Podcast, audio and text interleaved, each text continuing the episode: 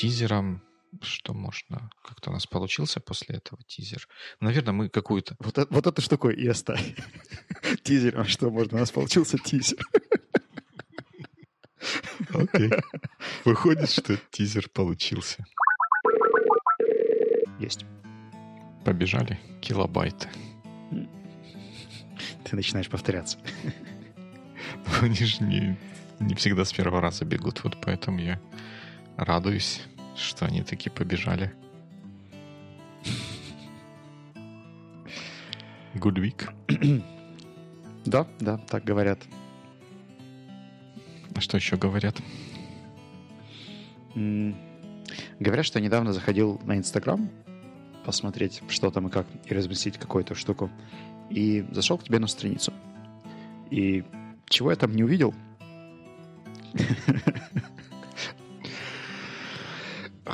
Вот, вот почему так сразу? Это, ну, сэндвичный же должен быть фидбэк. Там вот где-то написано в пунктах Optimistic Observations, а так прям с порога нате вам мокрой сельдью по, вообще по лицу. Давай для людей, которые не понимают, о чем ты говоришь, мы поясним, что, что происходит. И где фотографии? Фотографии, да, фотографии пылятся пока. Я, я знаю, что мой технический долг там растет, но но ничего, вот это единственное, что я могу сказать, что я осознаю, что, что не прав, могу пообещать исправиться, и надеюсь, что у меня это таки получится. А, я на самом деле компенсирую просто, потому что у меня сегодня отличное настроение. Вот последние минут 45 я закрыл две задачи, которые я прокрастинировал, наверное, ну, блин, недели три. У меня был такой долг, я тебе не могу сказать. Это в какой-то момент мутировало вообще в то, что я откладывал даже начало работы над этими задачами. Оно у меня из, из э, таск-листа мигрировало из недели в неделю три раза. Я уже на выходных выделял время, даже в календаре забивал, там ставил ремайдеры, но вот, знаешь, когда совсем стыдно и уже этот стыд просто берет за горло, я не мог сесть за эти здания. А сегодня я закрыл оба, и у меня такой камень с плечей спал, что я просто счастлив. Слушай, я прям теперь завидую тебе. То есть это, это на самом деле это был не это не дать леща, а так поддержать. Это была подводоч, подводочка. подводочка поддержки. Ну, да, я, я понял твой сигнал. Я тоже хочу, чтобы у меня что-то с плеч упало. Ну, просто это высвобождает такое количество энергии, о котором ты даже не думаешь, как, когда вот живешь себе, все кажется рутинно, обычно, закончил две таски. По, по факту это заняло у меня час десять. Ну вот, все, я это мог делать в любой вечер, засидевшись просто дома, но вот не хватало там сил, энергии, мотивации, еще чего-то. Mm-hmm. А сейчас, когда закончил, прямо расправились плечи. Спина стала ровнее, взгляд острее. Две секунды со стометровки снялось, да, там все. Ну, здорово, надо взять это мне тоже на вооружение. Может быть, я к следующему разу тоже что-нибудь подобное расскажу. Хотя я не уверен. Но хотя бы какой-то прогресс, наверное, нужно будет показать. Ты можешь нам рассказать какой-нибудь Optimistic Observation? Ну, Optimistic Observation у меня в этот раз он объединен с, наоборот, наоборот Observation, анти-Optimistic Observation, потому что когда мы в прошлый раз говорили, я удивился, что ни ты мне не сказал, ни тогда, ни потом, ни, никто из слушателей, которые, может быть, слушали, мне об этом не сказали, что Буратино был тупой, потому что Буратине прислали в подарок неожиданно замечательную футболку, и он сидел и не мог придумать Optimistic Observation за эту неделю. Не странный ли этот Буратино? По-моему, странный. И только у него потом задним умом это все сложилось. Поэтому вот мой Optimistic Observation такой, что э, если человеку нанести какую-то спонтанную пользу, то он прям очень потом будет рад и доволен. Это очень приятно слышать. У меня вот те крылья, которые еще не дорасправились, они сейчас расправились совсем. Перестанешь помещаться в помещение. Да, тут, кстати, немного места, я уже волнуюсь. Мой Optimistic Observation связан с мискоммуникацией. И, Она красивая. Знаешь, бывает... Мискоммуникация? Да. А, это не мисс коммуникация 2019, это мисс communication в смысле недопонимания в простонародье. Я однажды посоветовал своему хорошему другу место, где мне очень нравятся чизкейки в Киеве. И он туда зашел, и после этого то ли позвонил, то ли написал мне и сказал, что больше там чизкейки не делают, что их сняли с производства, поскольку они невыгодные. И я очень расстроился, и это было, наверное, топ в топ-трех местах, которые ем чизкейки, а поскольку все сладости, которые я ем, это есть чизкейк, то это был серьезный удар по моей диете. А, так наоборот, это и вдруг должен быть этот, в общем, подарок твоей диете, нет? Не-не-не, смотри, я сознательно разрешаю себе чизкейки, uh-huh. потому что я не могу совсем без сладостей, а чизкейки — это самое безобидное из того, что я мог бы покупать себе из других всяких тортиков и так далее. Поэтому я лучше выберу себе хорошие, качественные, проверенные чизкейки. И у меня их всего было три в Киеве, любимых. И вот один из них якобы пропал. Uh-huh. А тут мне говорят, пойдем в это заведение, зайдем по пути. Мы заходим, а там лежат чизкейки. Я говорю, а как же, как же они здесь лежат?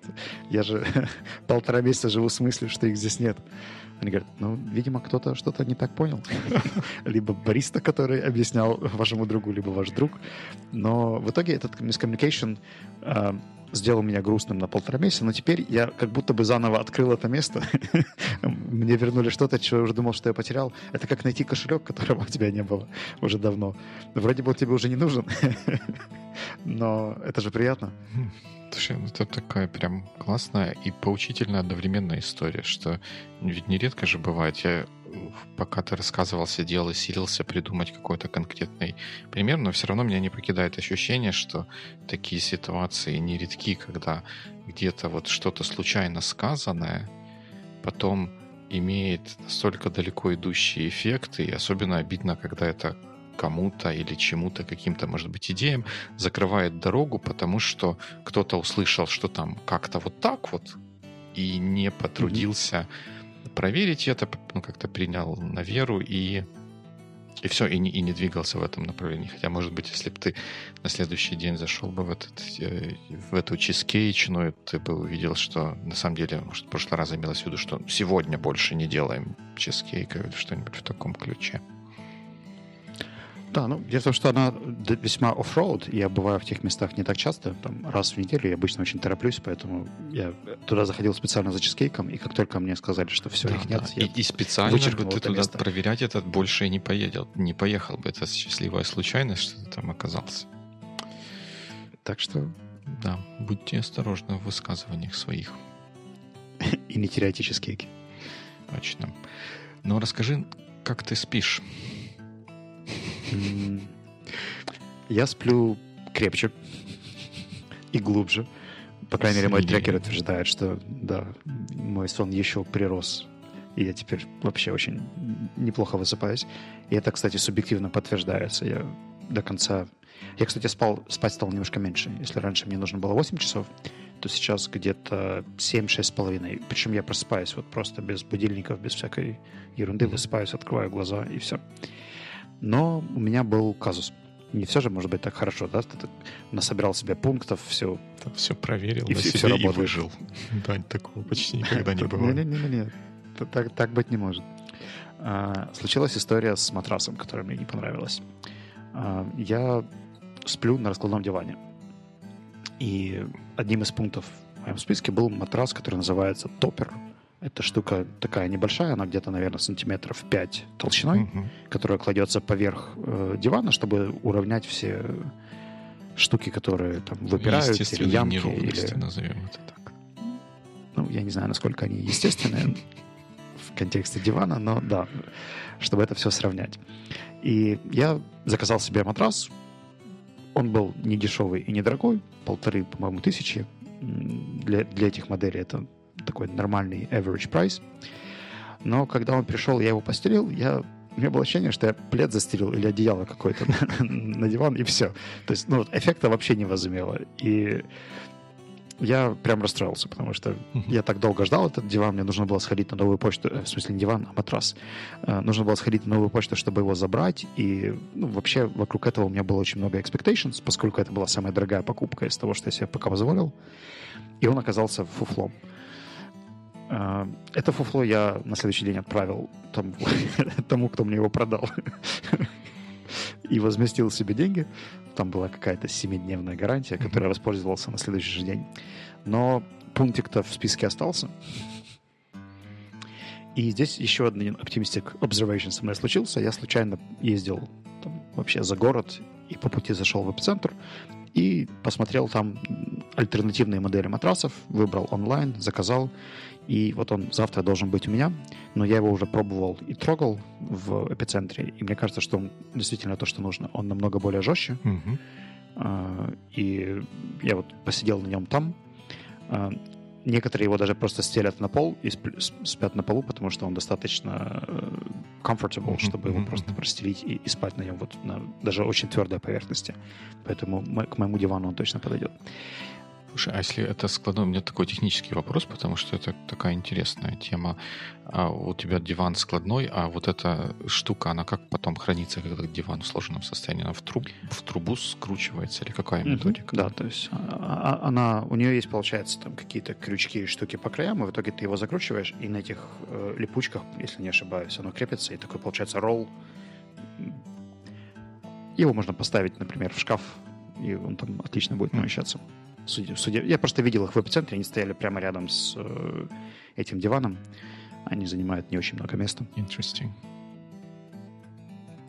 Так что I'm excited. Я думаю, что это мне будет еще подспорьем в неравной борьбе с За здоровый сон. Потом напишешь книга о здоровом и вкусном сне. Или нет? О здоровом и глубоком сне. По поводу напишешь. Меня спрашивают, хотят чтобы я поделился этим списком, но у меня рука не поднимается, пока я не попробую все пункты. То есть мне хочется написать о том, какой у меня опыт был по каждому из mm-hmm. них, а не просто выложить список каких-то собранных штук. И я уже вот какое-то время порываюсь написать и выложить его просто так, но что-то меня останавливает. Видимо, где-то во мне есть исследователь, экспериментатор, который не может позволить непроверенные данные выкладывать на Facebook. Ну, это хорошо. Это приятно, что остались такие люди, которые боятся или не хотят выкладывать непроверенные данные. Uh, speaking of which, у нас с тобой есть топик. Он проверенный. Ну, может быть, ты проверен на себе. Да, раска... расскажешь про его корни. А корни его, ну, топик мы записали себе как Slack versus email. Или как Slack versus все остальное, наверное, потому что иногда можно услышать, что Slack преподносится как наше светлое будущее коммуникации корпоративной, во всяком случае. И вот интересно было бы поговорить о том, насколько оно светлое и насколько вообще будущее, потому что в тех, в моих наблюдениях, особенно в последнее время, когда мне приходится Slack использовать прям ну, в такой большой структуре, они несколько менее оптимистичные, чем Slack наше будущее. Вот интересно было бы узнать твое мнение о том, как это работает. Ну, я считаю, что да, Slack наше будущее. Я готов с тобой спорить с пеной у рта, что ты все, как обычно, сгущаешь, приукрашиваешь и преувеличиваешь. И тут, ну смотри, спорить это такое относительное понятие. Я не буду рвать на себе рубаху и говорить, что Slack уже не тот, или еще не тот, или совсем не тот. А... Ты можешь переодеть рубаху на футболку и порвать на себе футболку. Это сложнее, рубаху чуть-чуть проще. Я просто с, вот с точки зрения исследователя, о котором ты говорил, хочу получше разобраться.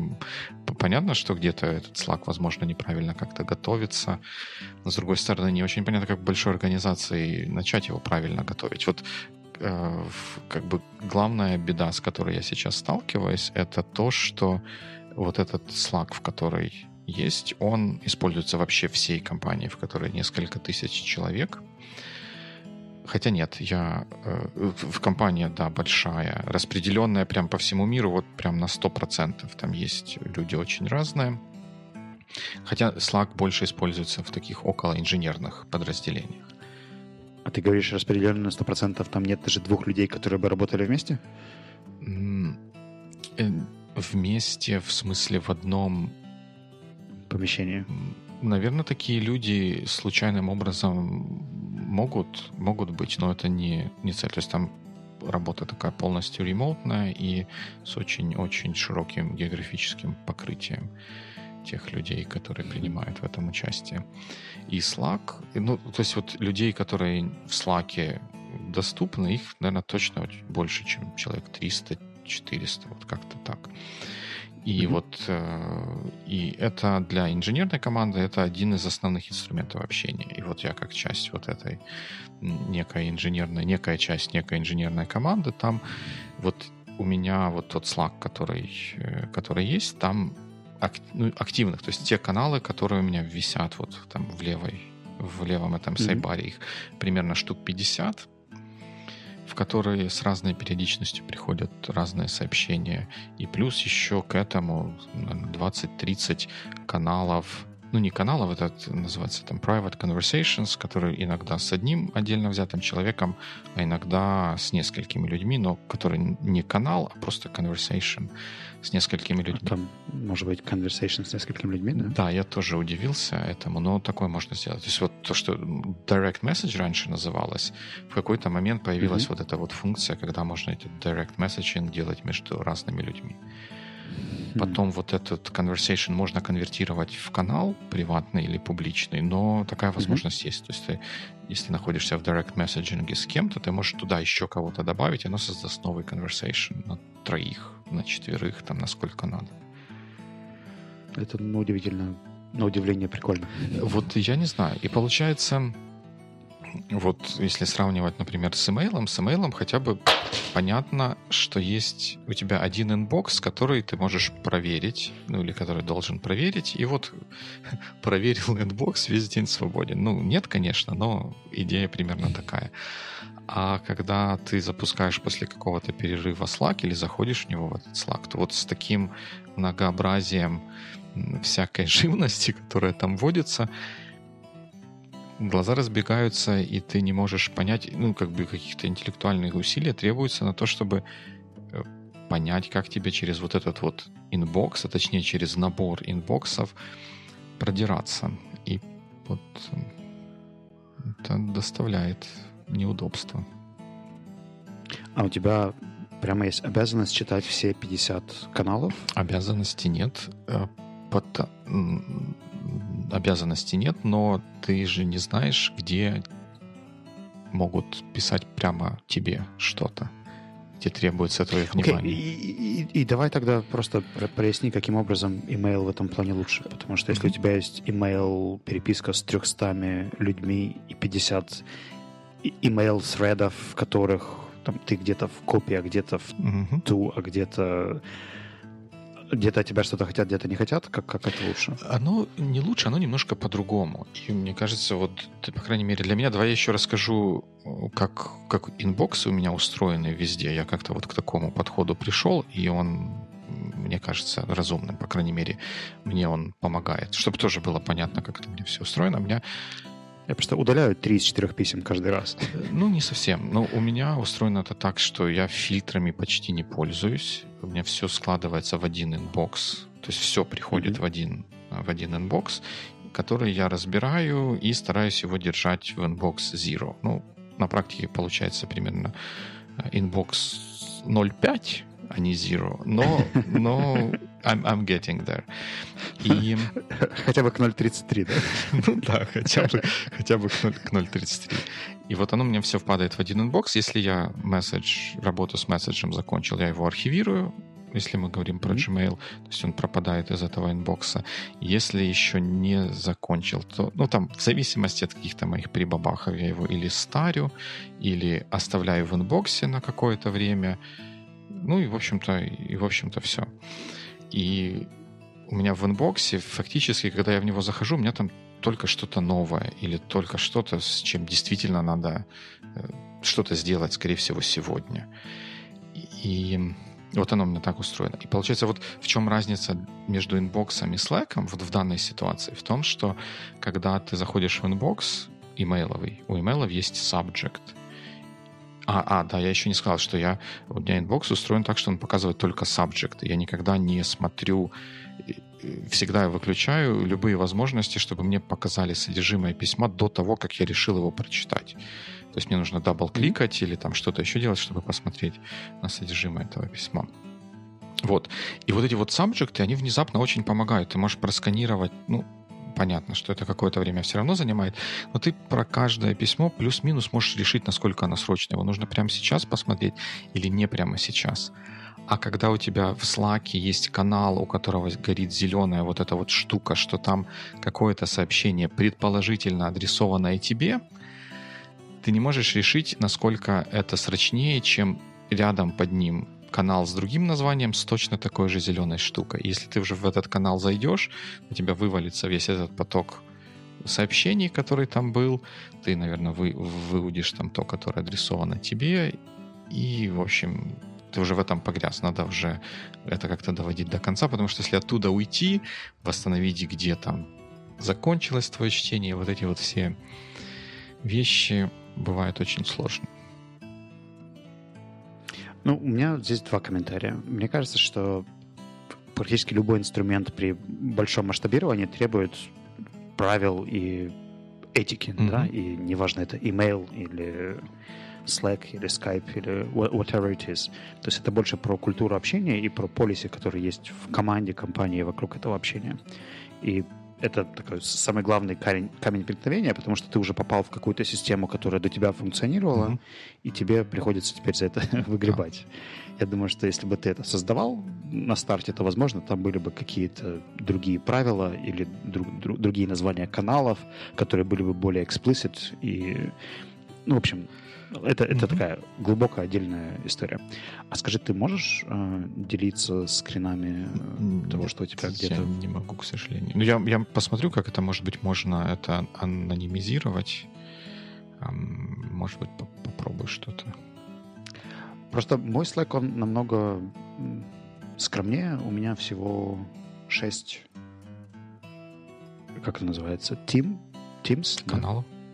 Канал он называется? Не-не-не, не, это именно команды. А, шесть отдельных слэков? Ну, ну почему-то я все равно их воспринимаю как... Давайте, я же могу тебе показать, правда?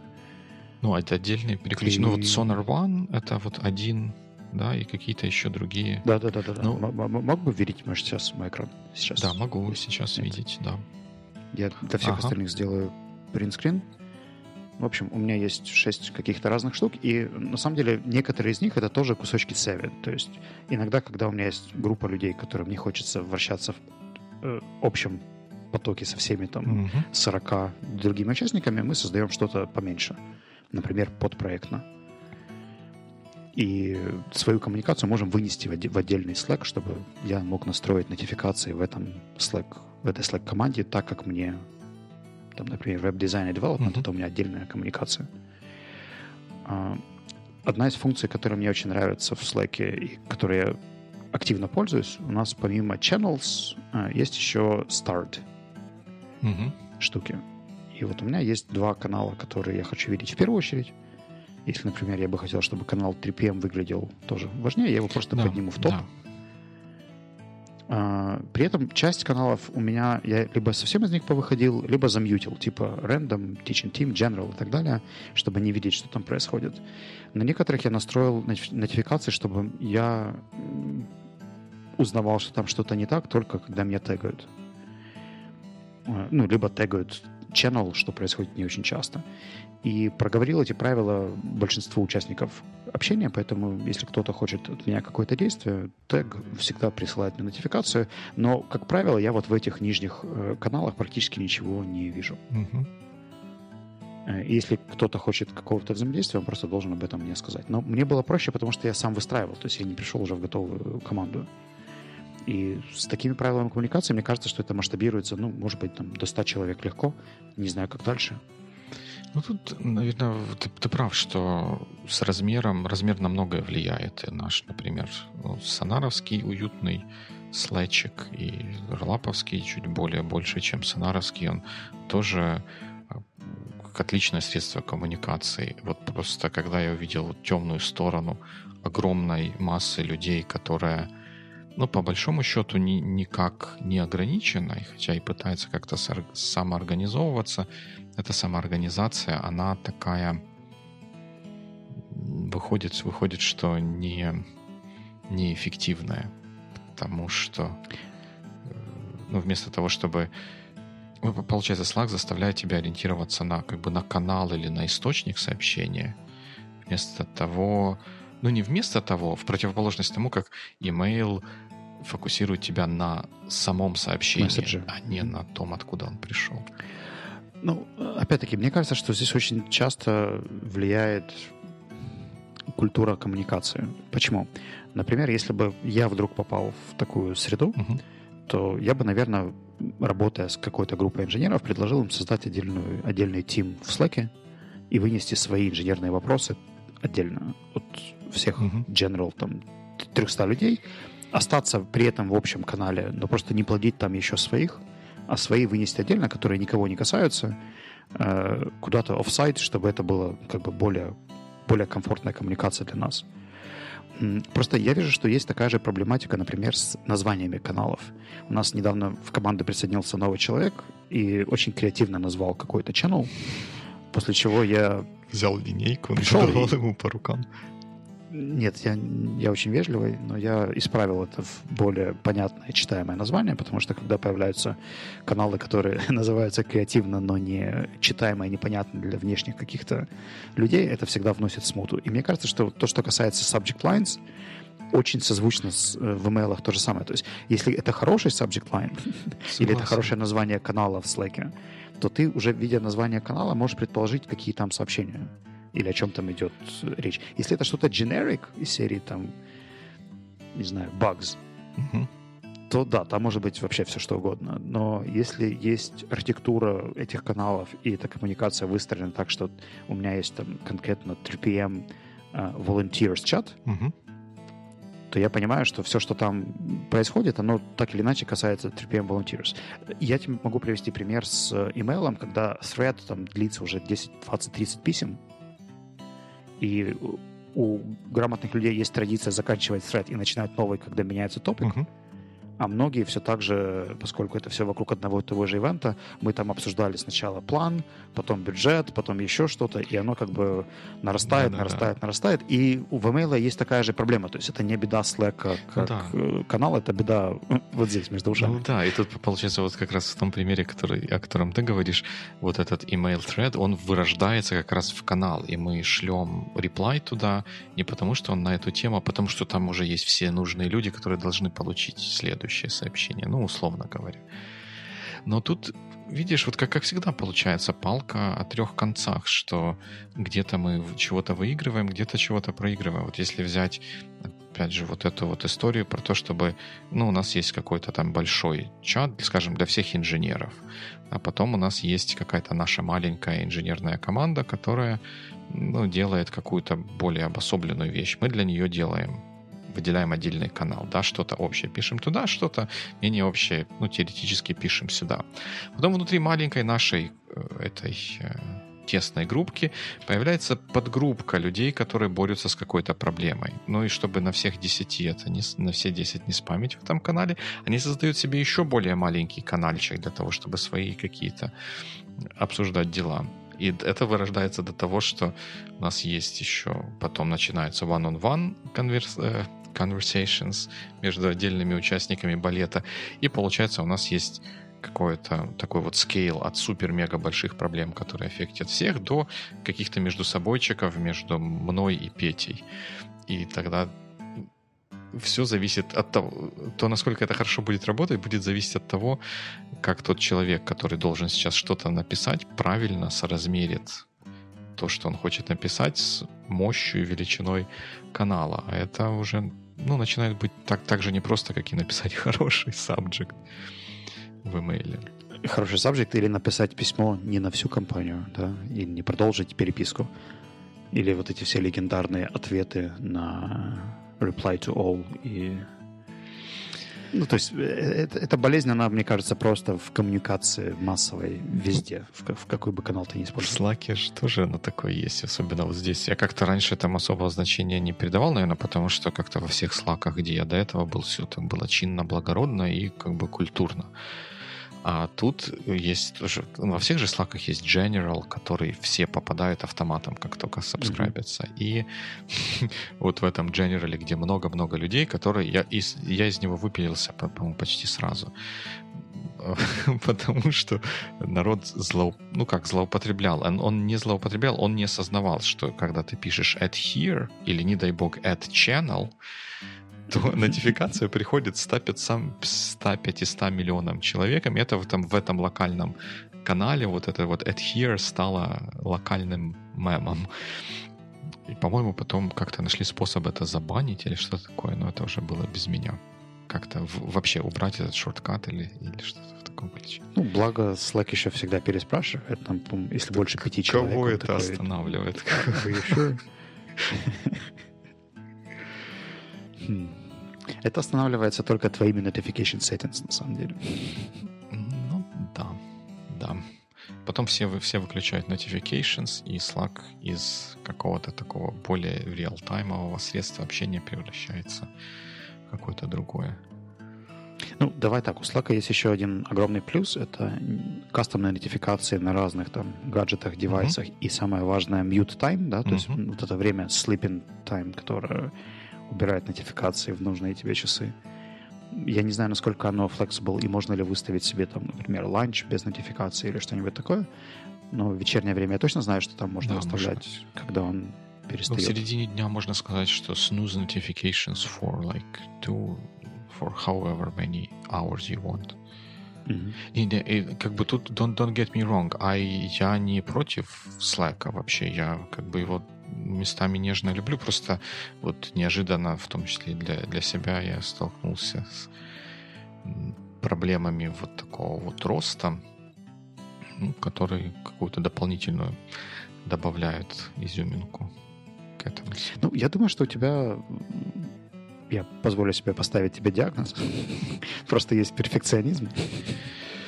Да ну как, как, перфекционизм есть. Конечно, мне неприятно смотреть, когда вот в списке названий каналов есть каналы, которые названы, ну, название из нескольких слов состоящие, и слова разделены дефисами.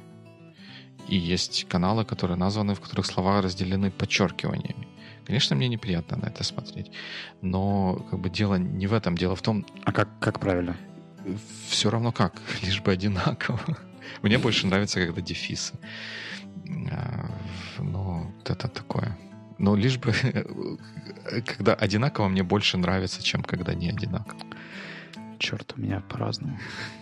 Ну, ну, это такое. Но как бы проблема в том, что мне кажется, ну для меня, по крайней мере, это усложняет обработку входящей информации, которая приходит из из Slack. Плюс еще одна сложность, когда небольшой volume сообщений, наверное, это не, не так заметно. Я, наверное, даже уверен, что это не так заметно. Когда большой volume сообщений, когда в один и тот же канал, посвященный одной теме, нужной, важной, приходит несколько сообщений, которые как бы несколько разных отдельных сообщений. Не сообщение и обсуждение, а сообщение mm-hmm. и обсуждение, потом другое сообщение и обсуждение. Ты к этому приходишь, ты для тебе для того, чтобы осознать, что там есть две вещи, за которые нужно зацепиться вниманием или которые осознать, тратится время. Тебе нужно прошерстить, просканировать это все, как-то обработать, и только потом ты понимаешь, ага, здесь у нас за время моего отсутствия случилось две истории.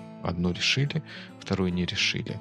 А, ну, с имейлом я, я тут, опять же, не противопоставляю имейл. В имейле в такой ситуации, наверное, было бы чуть проще это увидеть, потому что было бы два сообщения. Ну, сообщение с threadом еще одно сообщение с threadом, хотя бы верхнеуровневую информацию можно было бы получить быстрее. Ну, я вижу в Slack намного больше advantages, чем disadvantages. И вот те вещи, которые мы не проговорили, их писала частично Надя в э, боевике чатике. И, пожалуй, одним из основных это интеграция Slack, который да, просто, ну вот в разы разрывают все имейлы, и угу. я ни за что не откажусь от Slack, в основном из-за этого тот факт, что это можно синхронизировать практически с любым софтом сейчас. И они сделали такое количество самых разнообразных интеграций и с ремайдерами, и с календарями, и с Google Drive, и с, со всем-всем-всем. Мне кажется, что email клиентам пилить и пилить, чтобы настолько функционально мог быть обычный текст и боты. Ну да, да, тут как бы прям, прям не поспоришь. То есть в этом плане Slack, конечно, молодцы тем, что они API относительно простой для этого реализовали. То есть помимо готовых приложений или интеграций, когда, ну, не знаю, какой-нибудь source control присылает нам э, информацию про то, что кто-то где-то зачекинил или build, там, сбилдился, не сбилдился. У нас что? А, нотификация про комментарии из Disqus а настроена, но она настроена благодаря Zapier, который такой, такой IFTTT, только более другой. Вот он это, это делает. Ну вот, например, в Rollup мы еще активно используем то, что мы в свое само непосредственное приложение для себя встраиваем нотификации, которые приходят в Slack о всяких важных событиях, а, на которые нам, возможно, надо как-то отреагировать. То есть прям само наше приложение нам же шлет в наш Slack уведомление mm-hmm. о том, что что-то случилось или не случилось, или наоборот, все хорошо, и это прям очень здорово, не нужно в, в, там, городить как, какой-то огород с э, отдельным каким-то механизмом нотификаций, и email не будет так хорошо работать. Городить огород было неплохо. Да. А, я когда почитал тему, я же тоже подумал, какие я вижу disadvantages у этого. И мои два самых главных, они... Ладно, одно из них не самое главное, одно из них смешное, но я его услышал от одного из членов своей команды. Аргумент был такой. Мы, нам не нравится Slack, э, потому что там нельзя видеть, почитал человек сообщение или нет. В то время как в других мессенджерах, mm-hmm. типа Телеграма, Скайпа и так далее, ты можешь видеть, что человек увидел то, что ты ему отправил или не увидел.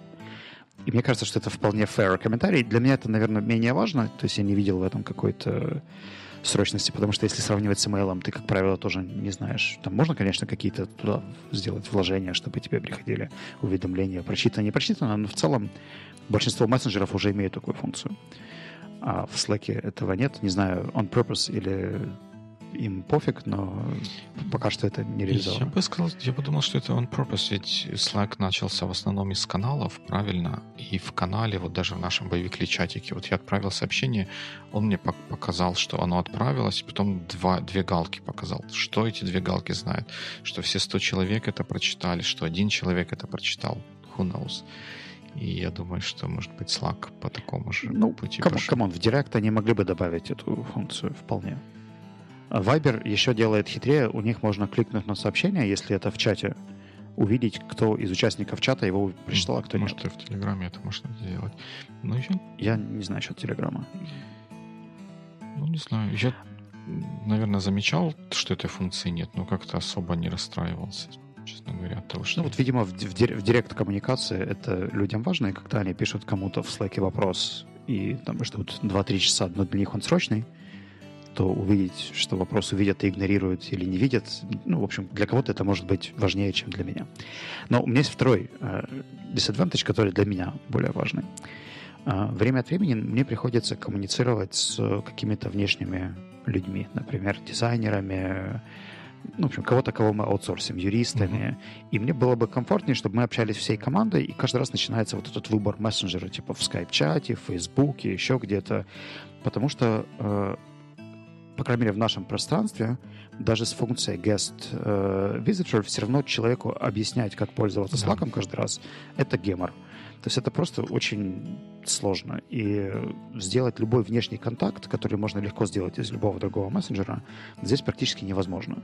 И сделать какой-нибудь, не знаю, простейший гостевой аккаунт, чтобы люди могли это сделать по более простой модели, не устанавливая себе там кучу аккаунтов, а, не знаю, синхронизировав да. это с почтой или еще чем-то, то, мне кажется, сообщение. большая недоработка. Да, да, этого очень не хватает. Поэтому Skype все никак не, не умрет, потому что если тебе надо с человеком созвониться, вариантов, которые будут работать, скорее всего, два.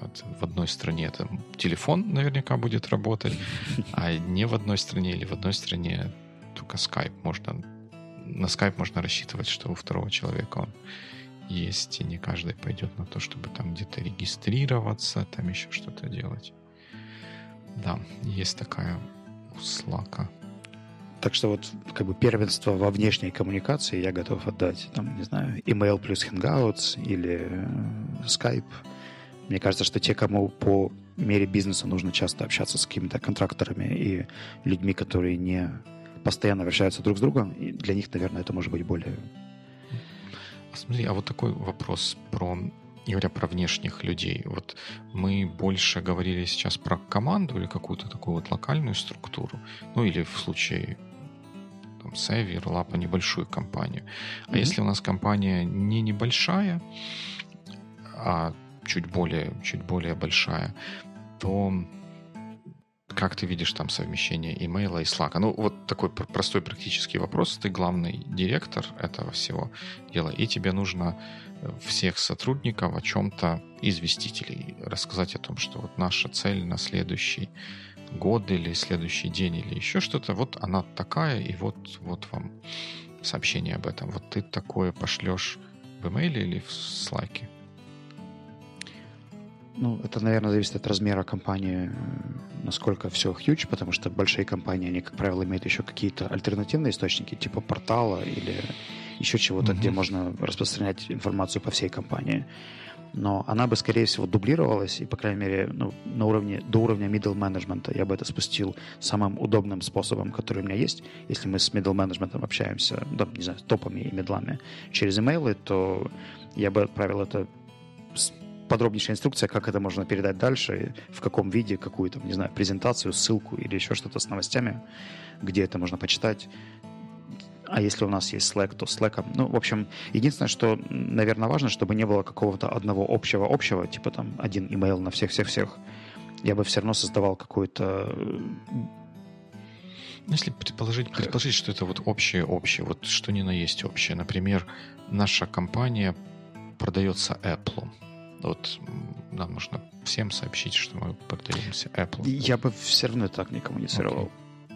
Возможно, я как-то неправильно к этому подхожу, но я бы отправил имейл общий всем, скажем, руководителям а, до того, как это оглашать, да, попросил бы их там перенести или передать там нужное сообщение или презентацию или видео-месседж а, в свои команды с таким-то комментарием или с таким-то объяснением, может быть, выслушал бы сначала какие-то вопросы. Но, в общем, мне кажется, что здесь э, change management это штука очень болезненная, и очень многие вот этими общими имейлами убивают э, всю суть коммуникации такой новости или такой идеи. А как а вот же всякие Тим Куки и тому подобные Цукерберги шлют же иногда такие воззвание к своим сотрудникам про то, что вот мы теперь... Ну, если честно, я это вижу как какой-то newsletter, который не имеет ни функции, ни call to action. Это такая больше как, как я на Фейсбуке что-то запостил. Правильно. И надеюсь, что это кто-то прочитает. Информировать про а. вижен компании там. Ну, я могу точно так же сделать блог-пост где-нибудь и э, на, на, на блоге компании опубликовать официальную позицию, и все, кто хочет, там Подожди, так тебе же надо не, не чтобы кто хочет, а чтобы все осознали, что если они не пошли ну, читать, чтобы это был их осознанный выбор. Ну окей, ну я, я I got your point. Просто я как-то думал, что, может быть, ты скажешь, что я бы такое послал по имейлу, я бы с тобой согласился, и мы бы вспомнили Тима Кука со товарищей. Ну, вот. Это более сложный кейс. Я, наверное, не готов так сразу ответить. Но если бы у меня было, например, в компании в 100 человек нужно было сделать какой-то просто news или announcement, там, не знаю, корпоративной вечеринки или чего-нибудь менее важного, то это был бы, наверное, email со всеми деталями. Ну, да. В моем случае, да, это, наверное, это был бы вообще не email от меня.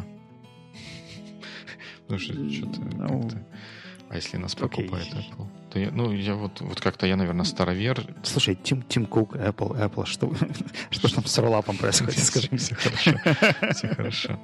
А, то я, наверное, как старовер, я в такой бы ситуации послал бы имейл как что-то более ну, Слушай, а ты, ты знаешь, что мой диван, э, мой диванный матрас называется Dormeo Rollup?